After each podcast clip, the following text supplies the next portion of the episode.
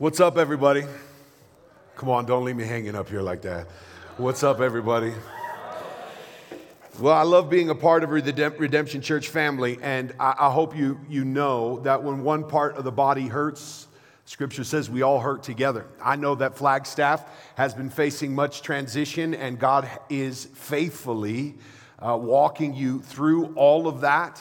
But I also know this that as you go through what you're going through, you're not going through it alone. And so I pray that you know you have a church throughout all of the state of Arizona that's loving for you, praying for you, walking through all of this with you. And I know you would do that for the rest of the congregations as we walk through. I love being in the Redemption Church family, but I will tell you this all the Redemption churches are very different. Very different, just like all families are very different. So I got to give you a little pre warning. I get a little lit when I preach, okay?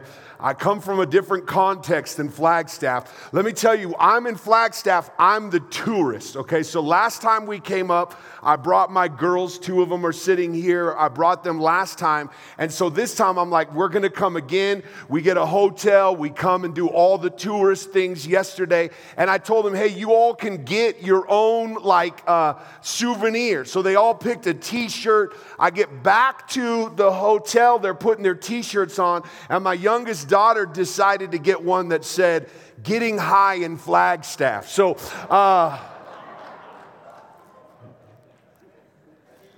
if my wife was here, she wouldn't have let that happen. But as a dad, I'm like, yeah, that's pretty. You like the color? Get it. I should have read the shirt before I got home. Too late. We're getting high in Flagstaff. That's what's happening. Yeah, that's right. It's the elevation, is what they were talking about. Um, so that, that's, that's it. Um, I, I, love, I love what God is doing through the book of John with us. I love what God is doing through the book of John. And, and, and if you know anything about me, which you shouldn't, uh, people say I say everything is the best. So like when when I go to a restaurant, I'm like that that's the best restaurant, or or it's the absolute worst. There's no middle ground with me, right? It's not Mwah. I'm like this is my favorite, or I hate it with a passion, right? And so when I when I when I go through a book of the Bible, every time I go through a book, they're like every book you go through is the best book. I'm like yes, that is true, but John really is the best, right? Until we get to the next study. And then I'm going to enjoy it. But I will tell you this it's been some of my favorite times studying the life of Jesus. And here's how I have felt as we've been going through the book of John. I think John gives us a behind the scenes glimpse into the life of Jesus that invites you closer into a relationship with Jesus himself. You see, John, the author, was known as one who knew God. Matter of fact, he was, according to kind of theological study, he was the first theologian. He had a seminary, but the reason people would go to his seminary was not because of what they wanted to know mentally, they wanted to know Jesus like John knew Jesus. And the way he wrote was different than all the other synoptic gospels because he was inviting you. You should feel, as you are studying John, you should feel invited. Not just to know more about Jesus, but to know him. I've been married to my wife now for 23 years, I've got five children, three girls with me now, I got two boys. I'm so thankful for the relationship that I get to have. But I will tell you this the power of my relationship with my wife after all of these years is not just that I acknowledge that she exists. So many of us relegate our faith to acknowledging that Jesus exists. We go, hey, do you believe in God? Yeah, I believe in God. I believe He exists. There's no power in a relationship that only acknowledges the existence of somebody. What really has power in my relationship is not just the acknowledgement of my wife's existence, I know her and she knows me. I know her patterns and I know her facial expressions and I know when she's feeling different and she knows when I'm feeling different. The, war, the more we walk through life together, the more we get to know the patterns of each other's life. And those patterns and cadences are what allow us to draw close to one another and we get to know each other in ways that others cannot know us just because they have not had the time and the space and commitment. I believe as we read the book of John, we should not be reading it just to get more head knowledge about Jesus. We should want to be learning his cadences, his rhythms the way he lives. We shouldn't want to just intellectually ascend and intellectually acknowledge that Jesus exists, but we should desire to know him and to see how he is operating with him, like the disciples who were what? Following Jesus. As a follower of Jesus, we should not just settle for acknowledgement of Jesus' existence. But by the Spirit, we get to learn the way He lives and acts and moves and, and, and, and, would, and would interact today with a blind man. As we approach a text, like I, I don't know if Anthony did this on purpose. He's like, listen, this is 41 verses or something like that, and I'm supposed to preach. So let's just have Aaron come and try to preach. I can't even say my name in 40 minutes, let alone preach 41 verses, right? Like this is going to be impossible for me to dissect each one of these, but I think there's a blessing in it. Here's the blessing we get to look to see how Jesus would interact and see his cadences and see the way he would walk through this narrative and this story. So I'm going to be forced to kind of tell you the story as we go, but I want you to be in John chapter 9. Get your Bibles open to it so you can follow along with me as we go through this story together. First, I want us to look at verse 1 and, I will have it up there on the screen, but I want to highlight one thing. It says this, and he passed by and saw a man blind from birth. I want you to notice the word, he saw him. I want you to notice how Jesus notices what others do not notice. There's such a beauty in just recognizing while others would pass by this man, Jesus notices him. The man didn't cry out, the man did not speak up, the man didn't even know Jesus was passing by. There's something beautiful about seeing someone. There's something beautiful about seeing someone who others do not see. This man had spent all of his life not being noticed. We're going to see that as the story unfolds. When God does a work in his life, they didn't even recognize him because they didn't even notice him before. They have a huge debate in the middle whether it really is him or not. I want you to notice what Jesus notices. Jesus notices those who others overlook. Jesus notices those who others overlook. I, I want to tell you every time I come to a text where I preach about someone who is blind in Scripture, I think of a man in our church by the name of Matthew who was born blind. He started coming to our church, and the moment I approached a text where he knew we were coming to one, he wanted to talk to me, and he said, Hey, I'd like to talk to you about how are you going to preach this text about a man born blind. And Matthew began to open up his heart to me about how he's been in churches in his life where the preacher preached about a man born blind, and he felt misunderstood and alienated.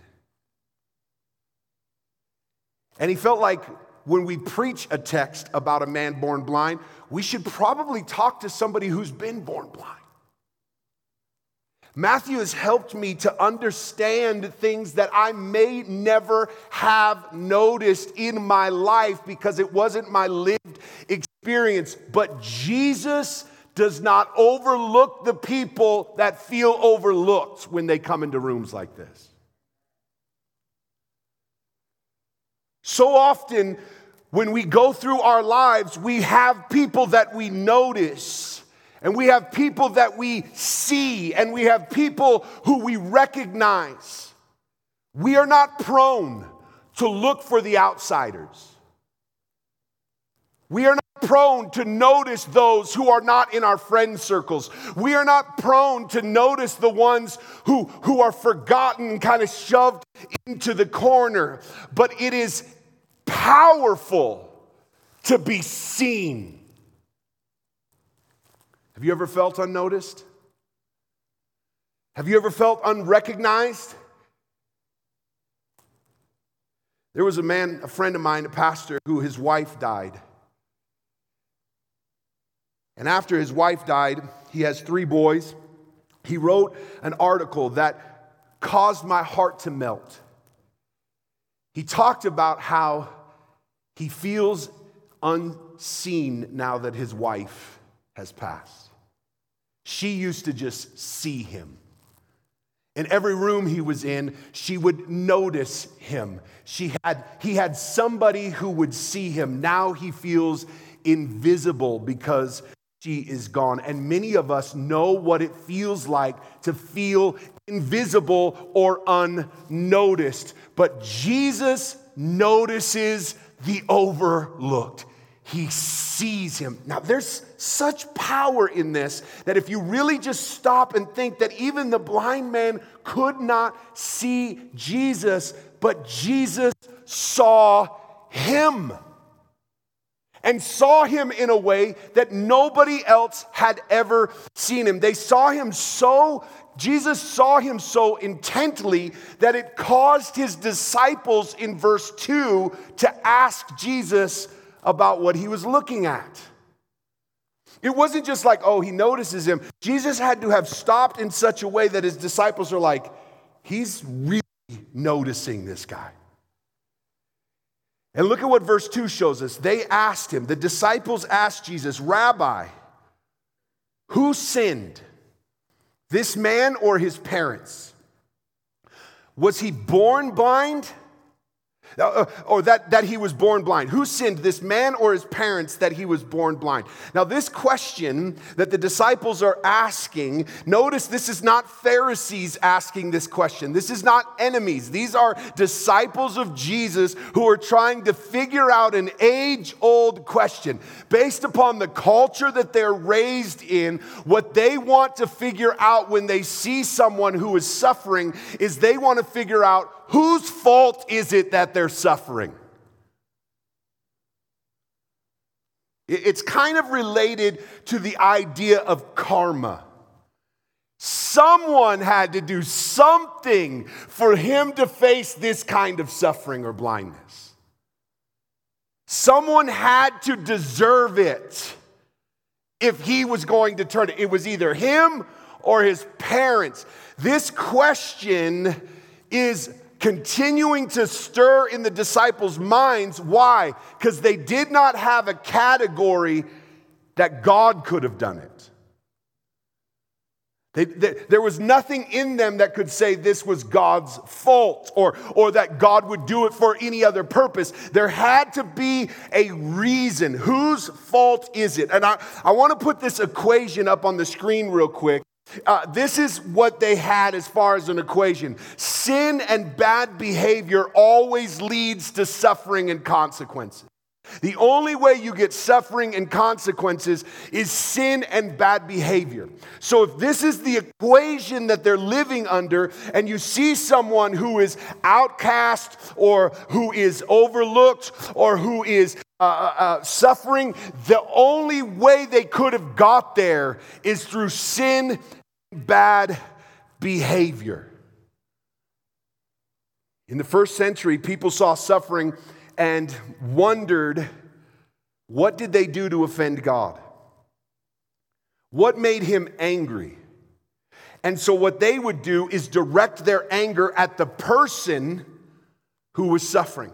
We still see that today. Many people have this same perception on life. When they see someone suffering, they had to do something wrong, or their nation, or their community, or their parents, or their heritage. It had to be them. So, because of that, we direct our anger towards them. And now in the 21st century, not only do we direct our anger towards them, many people look at suffering and get angry at God if there is suffering because they are convinced of their own innocence. Here's, here's what I, I want us to see. What we try to do is simplify our lives by building mathematical or scientific equations to try to figure out problems. The only categories we have is if this is the answer, then this has to be the equation. And we do not allow for mystery or complexity. And when Jesus answers their question, he answers it outside of their equations. Here's, here's what he actually puts up. If you could put the next slide up, my friend. He says this suffering, actually, this kind of suffering is leading to God's glory. That this is bringing about God's glory. You see this in the text when Jesus says, It was not that this man sinned, verse 3, or his parents, but the works of God might be displayed in him. You see, what you're seeing in verse 3 as they asked the question is Jesus is giving them a whole other equation that this is actually a work of God that would be meant to display his glory. And, I, and I'm going to tell you, he leaves it with much mystery and complexity. We need to understand that Jesus has a whole different equation here for suffering. Uh, I, I, want us to, to, to see now as Jesus goes into this kind of conversation. We can't camp here very much, but I want us to see how we as a society can be more aware of sin and suffering than we can be aware of grace and God's glory. When we see sin and suffering, what we want to do is simplify it and find out who's at fault rather than understanding grace and the glory of God. You see, the gospel gives you different lenses for seeing the world. The gospel is not just a good story, it changes the way you see everything. And what Jesus is doing with his disciples is giving them a whole new way to see the world, a whole new world, you know, a new fantastic point of view. Aladdin might have had it right. Church, you have to understand when you come into a new discipleship gospel paradigm, the ways you've been shaped in culture and the world shift. You have to see the world differently. What it does is it gives us eyes to see things we've never seen, and it gives us equations we never knew existed. The gospel makes us far more aware of grace and glory than sin and suffering. What are your eyes drawn to? Are you constantly trying to figure out the equation for pain and suffering? Or are you seeing the ways in which God's grace and glory are being put on display? Notice immediately what Jesus does. We can't spend time here, so you're gonna have to study this on your own. Jesus starts doing new creation. He gets in the ground like, like, like John loves using new creation narrative. Like uh, Jesus is the light, Jesus is uh, the new, he's the one who's ushering in new creation. Jesus reaches into the dirt and forms out of the dirt. Like this is all new creation narrative And what you're seeing in this is that Jesus immediately moves into healing. He says he's the light. This is new creation narrative. He reaches into the dirt, he spits into it and anoints it, puts his DNA into the dirt, and then puts it on his eyes and sends him away to be baptized and to be healed to a pool called Sent. It also sounds a lot like what we're called to do to go baptize and make disciples disciples of all nations and send them. It's a lot of mission language, new creation language. It is a gospel narrative right in front of your eyes if you would look at it. It's a beautiful illustration of what Jesus does. He brings and makes new creation. God makes us new. It's a good place to say amen. Two of you, praise God. Jesus is healing his creation and he's making us new. Now, notice what happens. He makes this man so new that in verses 13 through 18, you'll have to study this on your own because I'm moving as fast as I can through a huge chunk of scripture that Anthony gave to me.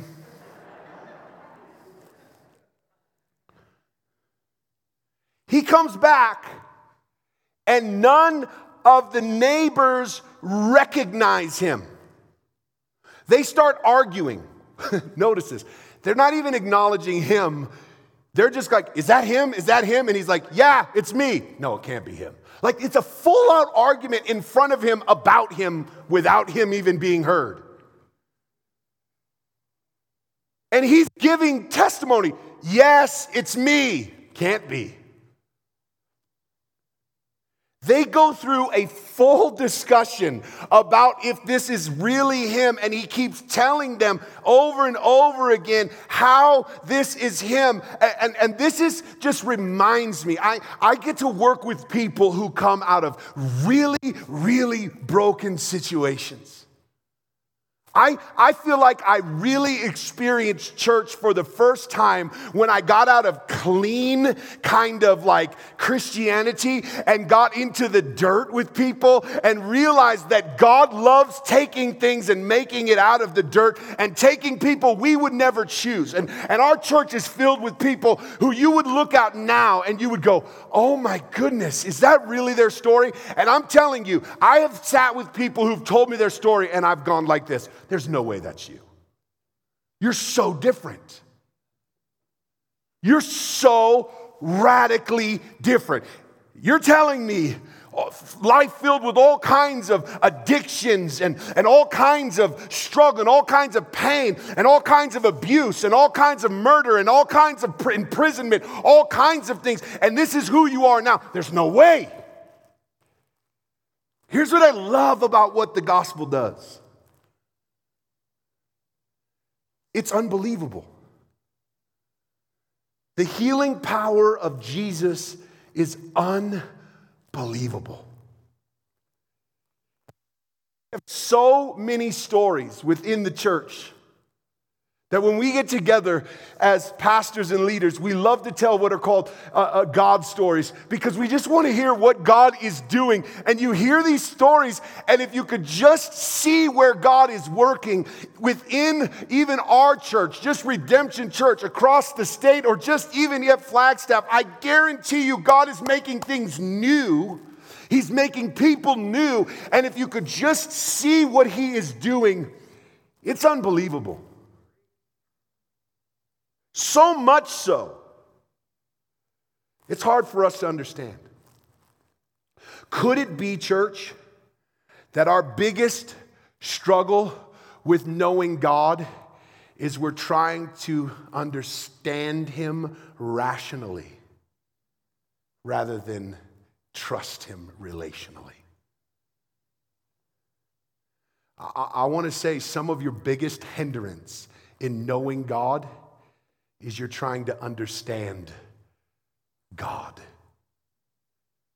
You're trying to understand his mystery and the way he works and how he works and the things he does and the way he moves and, and, the, and the, the, places he goes and, and the people he reaches out to and the places he sees. And this is what drives them crazy. And I'll guarantee you there's some of you in here is this is what drives you is that God's work is so unbelievable, they go, we're going to have to take it to the religious leaders. And then look at what the religious leaders do. Look, Jesus and the religious leaders do not have a great relationship. Can we, can we say amen to that? We've been studying John long enough to go, there's a little bit of a rift there. They want to kill him. Like the end of the last chapter, they're picking up stones and Jesus is running off, and, and Jesus is calling them, like, you know, uh, sons of the devil. And, you know, it, it's not a good, it's strained, to say the least. And so now they take this man who's healed in verses 13 all the way even to 34 and the self righteous go into their modes of operation. I want you to notice, because you'll see this pattern in other places. If you could put this slide up for me, there is a pattern in which self righteous people work. It's the way they always offer, operate. Now, I pray that as you see this, you could both allow the Spirit to convict your heart if these are patterns in which you find yourself operating, but I, I, want you to just notice immediately how they operate because you'll see this pattern throughout Scripture. This is the way this, these religious leaders treated the apostles. This is the way they treated Jesus. This is what ultimately led to his death. And this is what ultimately, if you look at the book of Acts, this is what they did to Paul. This is what they did to Peter. This is the pattern of self righteousness. First, you immediately start with suspicion.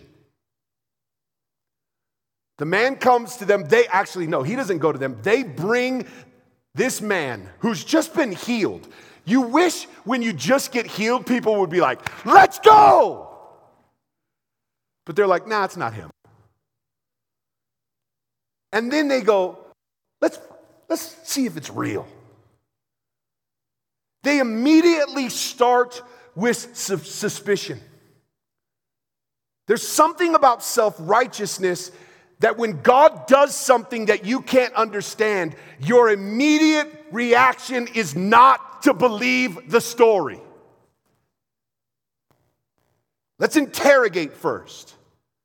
I don't want to be gullible. The greatest sin of self righteousness is gullibility. We don't want to be gullible, so let's not admit that God can move in ways we don't understand. Let us now interrogate the man. So instead of celebrating the work of God in this man's life, they interrogate him. Talk about ruining a miracle. They start with suspicion. 18 through 22, 23, even after he just says, Listen, guys, I don't know. I was blind, now I see. That's all I can tell you. I, am not trying to get into an argument. I was blind, now I see. It's like you can tell the blind, the blind man is just trying to celebrate what God has done in his life, and they're they're going after him, and he's just going, Can I just just forget it happened? And I just don't care. I was blind, now I see. I, I can't tell you anything else. They don't believe him, so they go to the parents. Then they spend 18 through 23 going after the parents. Is this your son? Was he as blind? And here, notice this. In fact finding, when you go after all of those who are even family, they're afraid to speak up for the man because they know if they don't say what you want them to say, you'll ostracize them. So the parents won't even say anything. One, they won't acknowledge that he's a son. They just say, he's a grown man, let him speak for himself. And it literally says they're afraid of what will come against them if they acknowledge that he was born blind. So then they go into fact finding. And here's what they're trying to do fact finding is not trying to find truth, it's trying to prove things wrong. It's trying to find false witnesses who you can intimidate to say what you want to say to prove you were right. Fact finding is all about proving what you're right. Isn't it amazing that when people are self righteous, they'll find every article that agrees with them? Everything that proves they're right. It's not fact finding, it's trying to prove you're right. But can I just tell you, for those who are self righteous and all about fact finding, People are scared to tell you the truth because you won't listen even if you hear it. And then what do they do? Verse 24 through 33 they don't like their fact finding, they don't like their suspicion, and they get to a place where then they start doing false accusation. It doesn't matter what the truth is nor what anybody says. Now they just start accusing. They start going after Jesus. Now here's what they're doing. Again, they're calling Jesus an outright sinner in verses 24 through 33. They say, Jesus is a sinner. There's no way he could do this. And then they call Jesus a bastard. Listen, this false accusation is saying because of who his mother was or because of who Jesus' parents are, there's no way he's even a wanted child. They go after his lineage and then they attack his, his, his that he's a sinner. Both of them, if we if we believe in Jesus, we know those are both false accusations. The perfect Son of God being told that he's a sinner and couldn't do this kind of work. And then his lineage being attacked. And then when that doesn't work, go after the blind man. And verse 34, they start discrediting him.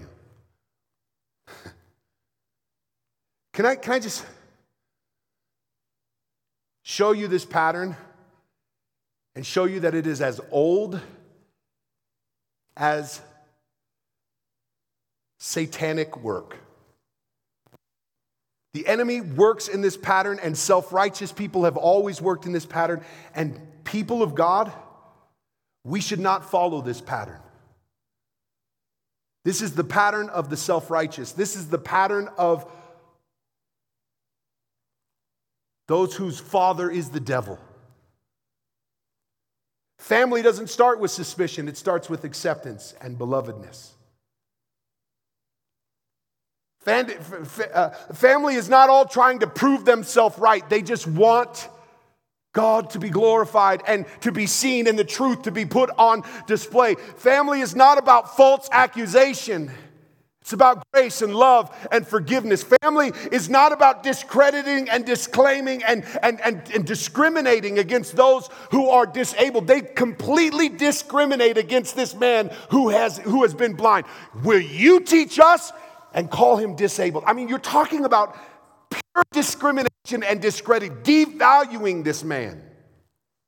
This is not how the family of God acts. That's why God says, that's why Jesus says, My Father doesn't act this way. Now, I, I will tell you this. Anthony, how much time do I have left? I lost track of time. Oh, okay. All right. Well, don't tell a Pentecostal preacher that. You don't do that. I love this, and I'm not going to make too much out of it, but I love the personality of this uh, man born blind who is now healed. I love his personality. I love that God, in his wisdom, and John, as an author inspired by the Spirit, shows a little bit of this man's personality. And why do I love that? Because they have dehumanized him, overlooked him, and discredited him. And what God does in his wisdom through the author John is show us a little bit of this man who nobody's ever noticed his personality. This dude does not care about standing up to the religious leaders.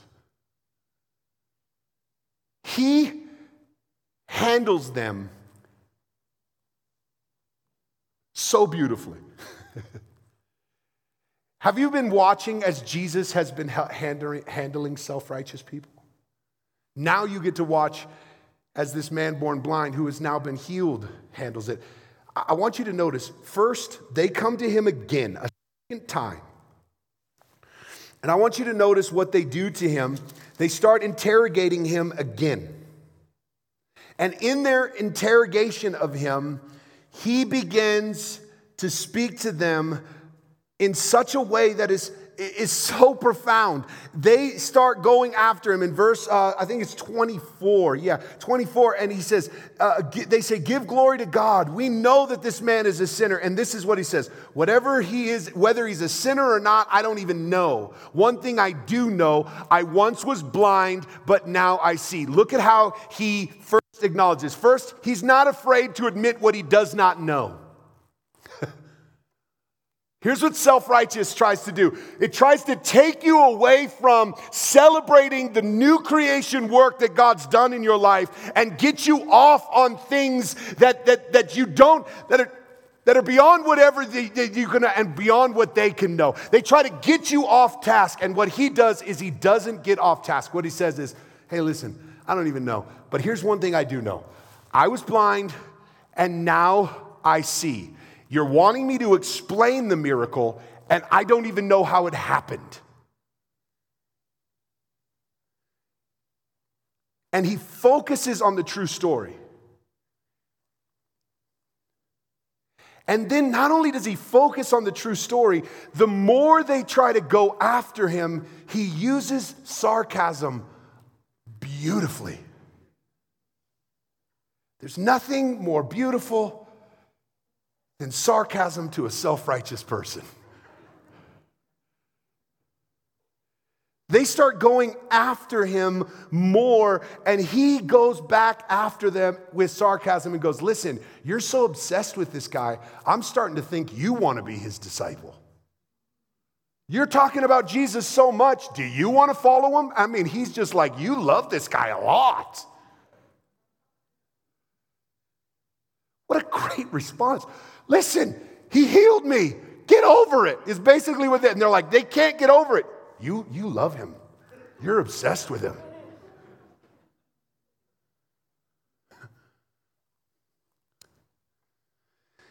And then they turn on him. I mean, his sarcasm did not go over well. They missed it, you know. And they turn on him and they start going after him.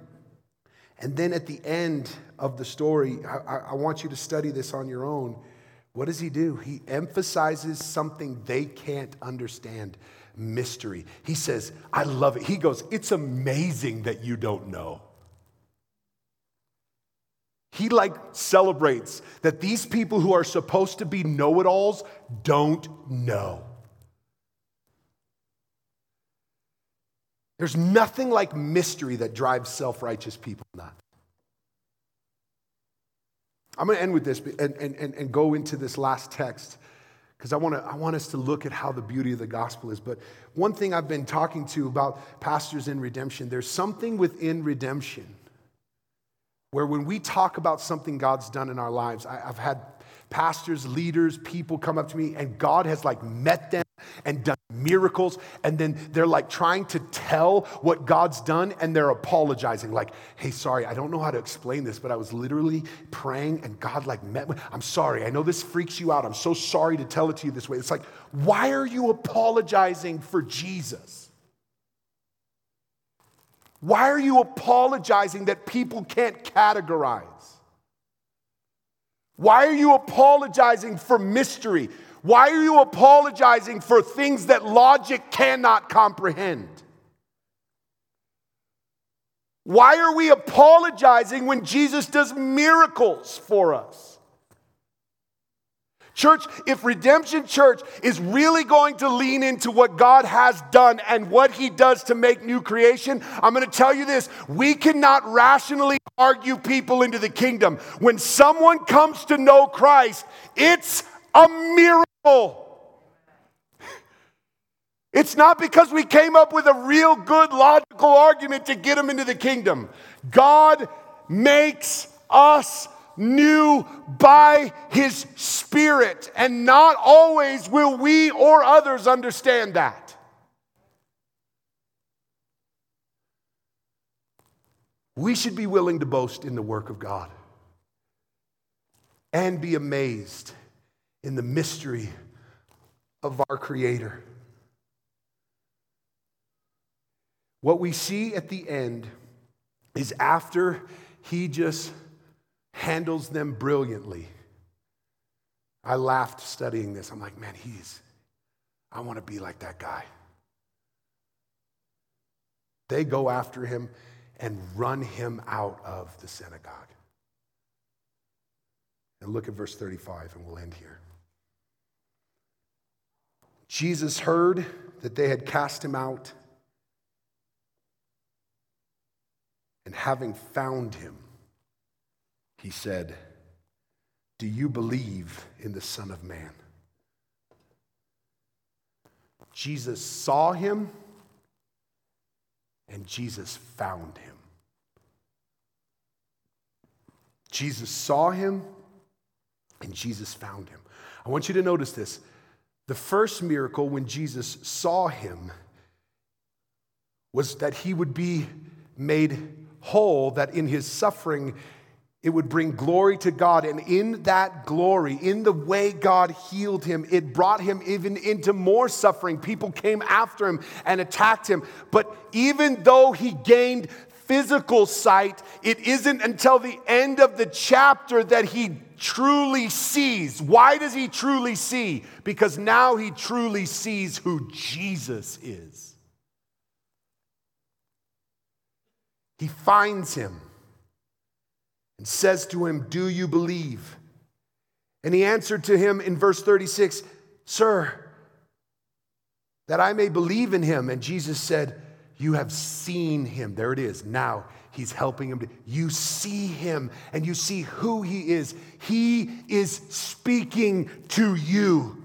Notice Jesus is healing his eyes once again. Now his eyes, the eyes of his heart are being opened, and now he's seeing who truly Jesus is. And here's what he says Lord, I believe, and he worships him.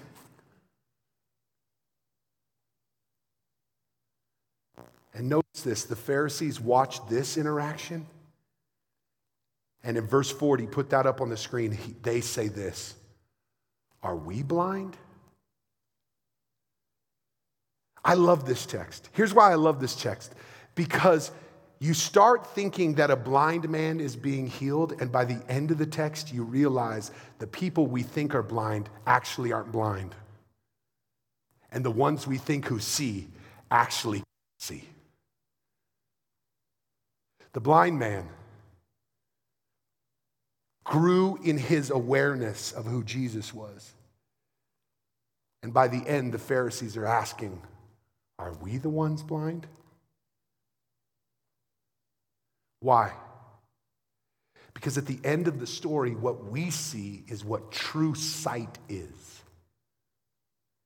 It's not when your eyes have been opened physically. True sight is when you see Jesus. True sight is when you see and believe and trust in Jesus and worship Him. True sight is when Jesus sees you and finds you when everybody else casts you out. True sight comes through healing and revelation, and not through mental ascension and logic. True sight happens when Jesus breaks into your life, not when you find Jesus, but when he finds you. True sight is a miracle. And the one who had the advantage to seeing that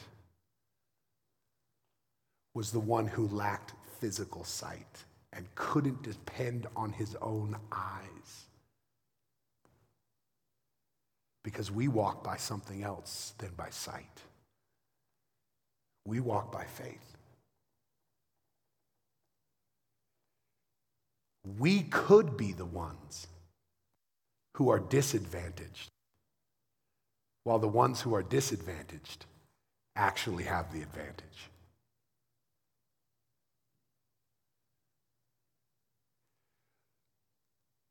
If you know Jesus, it's a miracle. If your eyes are open to the reality of who Jesus is, it's because he saw you and he found you and he revealed himself to you. How can you be arrogant about revelation when you did nothing to see it? Your eyes were open to it. If you know Jesus, we should be overwhelmed by the miracle of salvation. We should be like this man, believing and worshiping because we see true life. The only response to revelation is trust and worship. And then there could be some of us in here who respond a very different way, just like the Pharisees at the end of the chapter, who said, Are we also blind? Church, there could be some of you in this room right now who are realizing, I've been operating in self righteous patterns. I've been living trying to investigate, fact find, and trying to discover things in my own strength. I've been leaning on my own abilities rather than the power of Christ. And no matter how hard I try, I find myself struggling with mystery struggling with worship, struggling with trusting Jesus because I feel like I have to get it with all of my own reason and all my own intellect. I'm the one who has to ascend to Him. But the beauty of the gospel is that I didn't work my way up, I didn't pick myself up and get to Him. He saw me. He opened my eyes. And so, what should we do in this moment? Ask. Ask. Trust and worship. We go to a time of contemplation at the end of our service because here's what I want us to do. In our time of prayer, I want you to either worship Him and thank Him for how He has opened your eyes and that you've got to see. You know who you were and you know who God has made you as a new creation. You know that He saw you and found you and rescued you. Right now is a time in your time of contemplation for you to just worship and believe and trust. And then there's others in here who need to be asking God, open my eyes. Free me from my self righteousness and cover me with your grace.